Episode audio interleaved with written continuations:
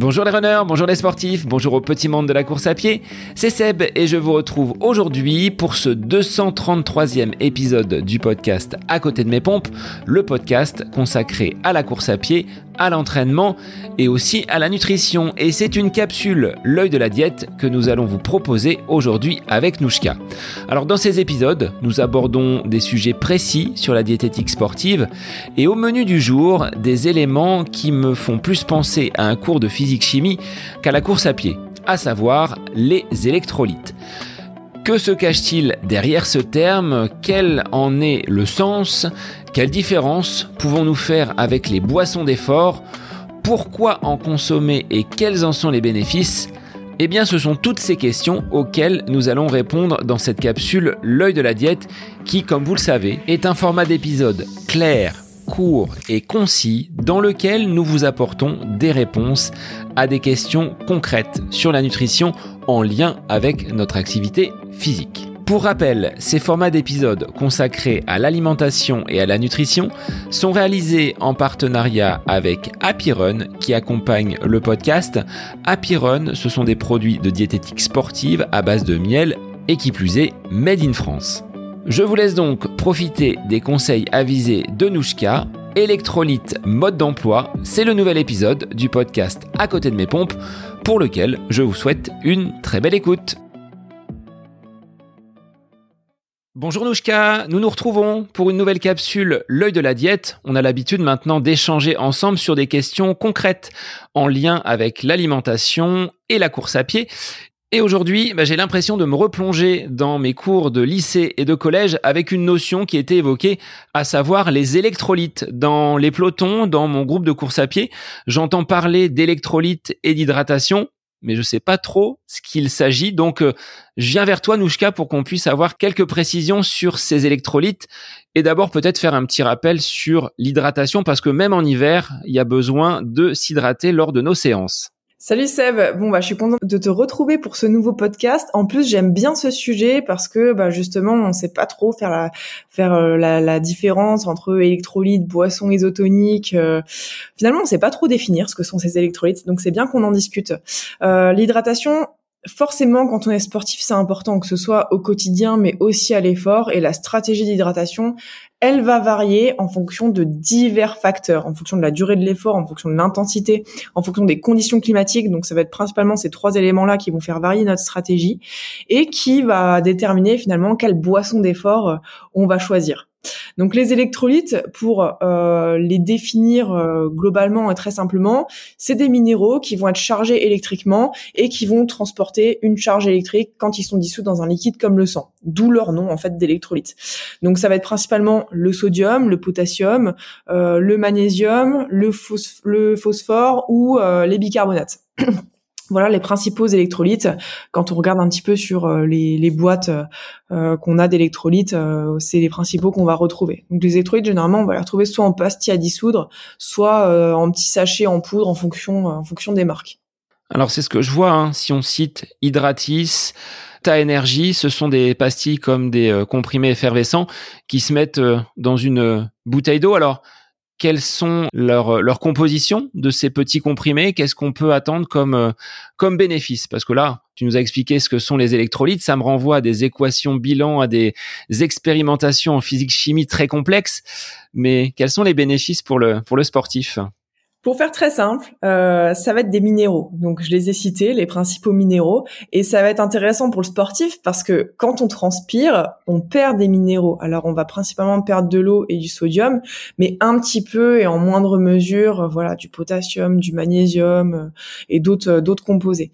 donc ça va être intéressant pour compenser ces pertes minérales là, parce que plus on va faire de sport de, de, de haute intensité et de longue durée, plus on va perdre de minéraux et plus ce sera difficile de le compenser par l'alimentation. Donc ça peut être très bien du coup euh, pour combler ces pertes hydrominérales qu'on va avoir. Et puis en plus de ça, le notamment le sodium, euh, le sodium et le potassium surtout vont aider à la réhydratation au niveau euh, au niveau intestinal. Donc en fait, quand on prend une boisson, si on prend juste de l'eau ou si on prend une boisson qui contient des minéraux et même des glucides, ça va être mieux absorbé au niveau intestinal, donc on va mieux se réhydrater. Donc on va compenser les pertes qu'on va avoir via la sudation, et en plus de ça, on va favoriser la réhydratation.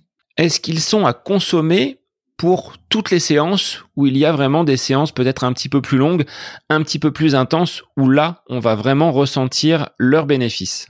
Alors, euh, moi, les électrolytes, je les conseille pour les séances qui sont intenses, c'est clair, parce qu'on va avoir des grosses pertes sudorales. Après, au niveau de la composition de la sueur, on est tous différents. C'est très difficile d'estimer euh, la composition exacte de la sueur. Euh, J'ai pas trouvé de données exactes par rapport à ça.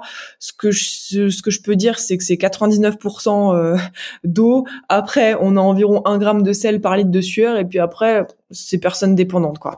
Euh, donc ça varie en fonction de de, de, de chacun euh, à ce niveau-là. Euh, donc ça va être intéressant quand on transpire beaucoup, donc quand il fait très chaud, quand on va faire des séances très intenses. Mais par contre, quand on va faire des séances qui sont plus longues, euh, dès qu'on va pas dépasser une heure et demie, deux heures, ben en fait les électrolytes seuls ne vont pas suffire parce que on va avoir besoin d'un apport énergétique. Et c'est là où justement j'attire l'attention des auditeurs, c'est que les électrolytes n'ont pas de valeur énergétique regardez un petit peu sur la boîte de vos électrolytes, euh, tout au plus, il y aura euh, 4 ou 5 grammes de glucides. Quand on sait qu'on a besoin de 60 jusqu'à 90 grammes de glucides par heure, bah, finalement, c'est difficile de compenser euh, euh ça avec une boisson euh, qui va contenir que des électrolytes. Donc, dès lors que l'effort va être long, les électrolytes, finalement, ne suffisent pas pour assurer une bonne hydratation. Est-ce qu'ils ont, ces électrolytes, des bénéfices sur l'apparition de la fatigue musculaire, sur les crampes, par exemple. Est-ce que ça peut euh, déjouer ce système de crampes qui, qui apparaissent si je prends suffisamment d'électrolytes dans les kilomètres qui précèdent? On n'a pas fait d'épisode sur les crampes d'ailleurs, tiens, j'y Pas encore, pas encore. Euh, en fait, euh, l'idée, l'idée des crampes euh, et l'idée un peu dans, dans, dans la population générale, c'est que ce serait dû à un déficit hydrique et minéral et notamment en électrolytes justement. Le truc, c'est que ça n'a pas encore été prouvé, ça. Je pense que ce sera peut-être jamais prouvé en fait, parce que les crampes, alors c'est un phénomène qui est encore aujourd'hui un, petit peu mal connu, mais qui serait plus d'origine neuromusculaire. Euh, ce serait dû à une stimulation au niveau au niveau nerveux et puis euh, au niveau neuro et puis au niveau musculaire. Euh, et en fait, les crampes surviennent souvent euh, lors de l'effort à un moment donné où on connaît pas trop l'effort. voilà, sur un marathon, ça arrive surtout au kilomètre 30 et pas au kilomètre 10. Donc en fait, ça arrive quand l'effort va être inhabituel ou trop intense parce que va y avoir une surstimulation au niveau nerveux et musculaire. Donc la meilleure prévention finalement pour les crampes, c'est pas tant rétablir un déficit hydrique et minéral bah en fait c'est l'entraînement, s'habituer à ce genre d'effort, à ce genre d'intensité, parce que même chez les hum, athlètes qui sont déshydratés, quand on fait des études chez les athlètes euh, qui souffrent de crampes, tous les athlètes qui souffrent de crampes ne sont pas forcément déshydratés et tous les athlètes qui sont déshydratés ne souffrent pas forcément de crampes. Donc aujourd'hui, on peut pas faire de lien de cause à effet euh, entre les deux malheureusement. Donc du coup, les électrolytes ne vont pas forcément aider à, à prévenir les crampes. La fatigue musculaire, plus ou moins, parce que ça va aider à la réhydratation en fait. Donc si on reste bien hydraté, finalement, bah, peut-être que la fatigue arrive moins tôt dans l'effort parce que j'ai moins les, signes d'une déshydratation précoce. Mais sur les crampes, aujourd'hui, euh, on sait que ça n'a pas finalement de lien direct.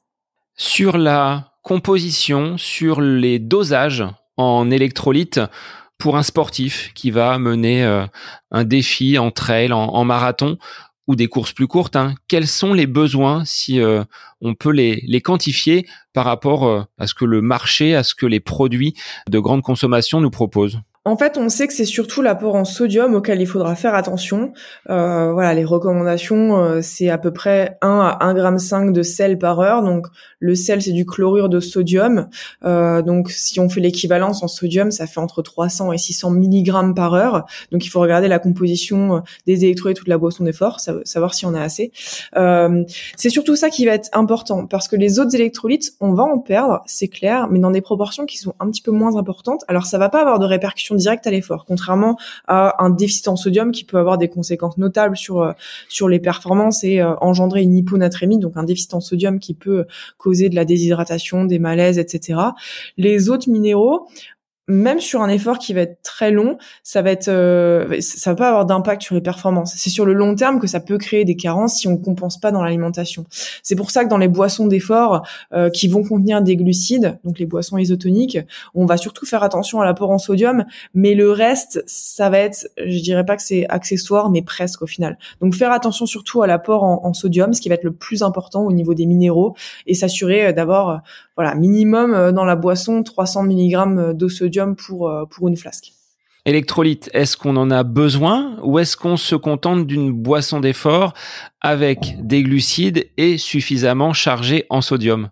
On penche vers quoi? Alors, si je dois faire un, petit récap simple avec une, euh, une, recommandation simple, je dirais que en dessous d'une heure, quand l'effort est de basse intensité et, euh, euh, de courte durée par définition, en dessous d'une heure et puis de basse intensité et qui fait pas chaud, l'eau seule peut suffire. Quand on va faire un effort un peu intense, une heure, une heure, une heure quinze, une heure trente, ou qui va faire très chaud et donc que je vais beaucoup transpirer, alors je peux conseiller de prendre des électrolytes. Et au-dessus d'une heure trente, bah là, on va passer sur une boisson d'effort qui va apporter des glucides également pour l'apport énergétique. Et je peux faire un mix aussi s'il fait très chaud et que je suis euh, dans une haute intensité entre boisson d'effort et électrolytes. Il faudra juste s'assurer d'avoir assez de glucides par heure d'effort. Mais on peut compenser avec un peu d'électrolytes pour combler les pertes minérales qu'on va avoir justement au cours de l'effort. Et pour des personnes qui pratiquent de la très grande distance, est-ce qu'on part avec euh, deux flasques d'un côté boisson d'effort électrolyte ou un mix d'un côté et de l'eau claire et de l'eau pure de l'autre? Bah, le problème, c'est que sur des très longues distances, on va avoir des besoins en glucides très importants. Donc, si on se prive déjà euh, d'une des, des, gourdes euh, de, de, glucides, ça va être euh, ça va être problématique. On peut faire un mix, par exemple, choisir une boisson euh, euh, glucidique qui est assez neutre en goût et puis rajouter des électrolytes pour s'assurer d'avoir assez d'électrolytes par exemple. Euh, donc oui, on peut mixer les deux, mais dans la mesure où ça nous prive pas de glucides à côté et qu'on arrive à, combler quand même les, les, besoins en glucides. Tu parlais de boisson d'effort. Quel est ton avis sur la boisson d'effort maison? Celle où on va mettre une petite pincée de sel, un petit peu de sirop, un petit peu de, miel par exemple de chez Apiren, clin d'œil à Pascal et Laïla, et derrière euh, peut-être du jus de pomme ou des choses qui vont euh, apporter un petit peu de glucides. Bah, ce qui me pose le problème là-dedans, c'est que tu vois, tu dis un petit peu de ci, un petit peu de ça, un petit peu machin. Euh, quelle quantité finalement? Parce que justement, les, les, les, généralement les sportifs qui vont faire leur boisson d'effort euh, tout seuls, bah ils vont mettre euh, une petite pincée de sel, mais bon, est-ce que du coup on va être à moins d'un gramme ou à 5 grammes? Auquel cas, ça n'a pas du tout le même impact sur l'organisme. Et puis les glucides, un petit peu de miel ou un petit peu euh, de jus de fruits, est-ce que ça va être assez? Tu vois, c'est déjà le problème du dosage. Donc bien sûr, on peut la faire maison, mais dans ce cas, il faut faire très attention au dosage euh, bien mesuré avec une balance pour s'assurer qu'il y ait assez, même au niveau du sel, parce que le sel, si on n'a pas assez, si on en a pas assez, c'est problématique, et si on en a trop, c'est problématique également. Euh, donc ça, c'est le premier point sur l'aspect dosage.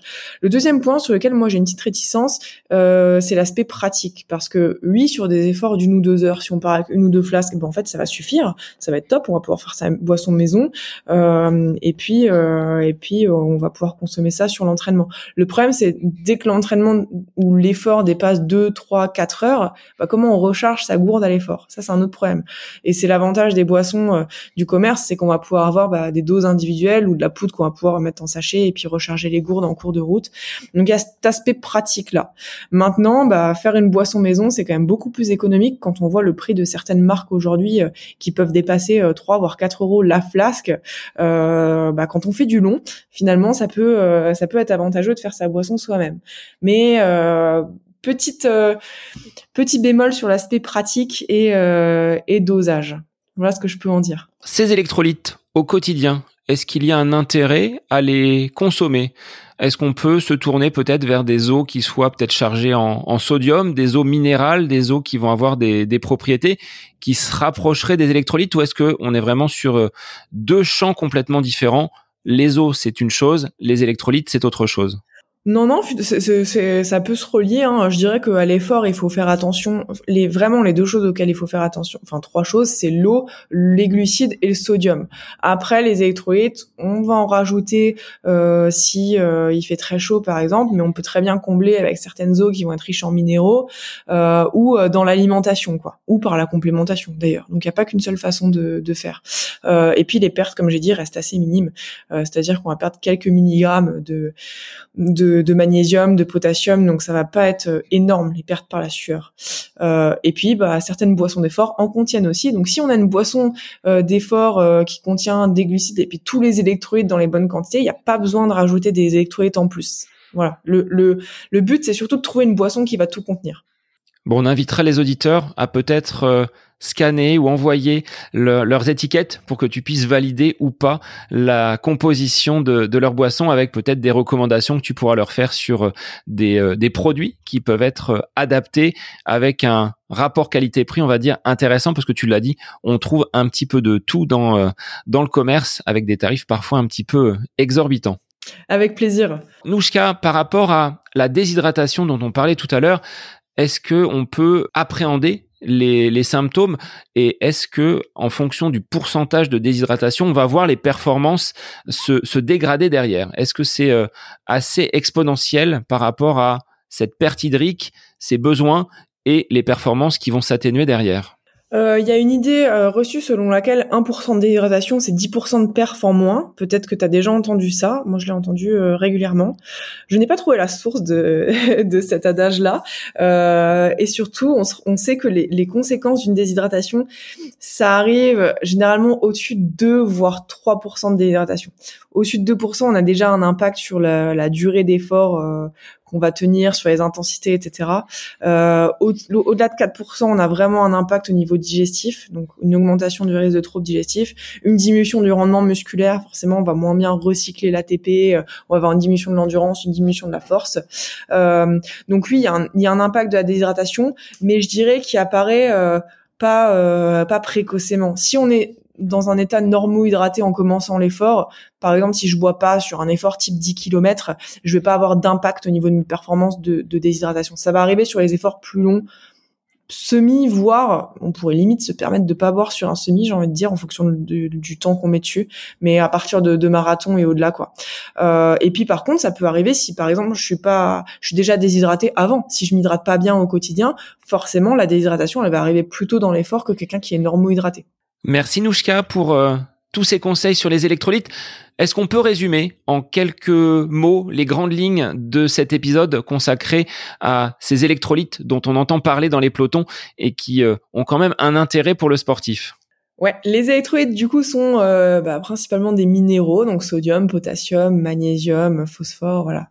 Euh, ce sont des minéraux qui, bah, pour le sportif, vont être consommés à l'effort, surtout quand il fait très chaud ou qu'on fait un effort très intense pour combler les pertes qu'on va avoir dans la sueur.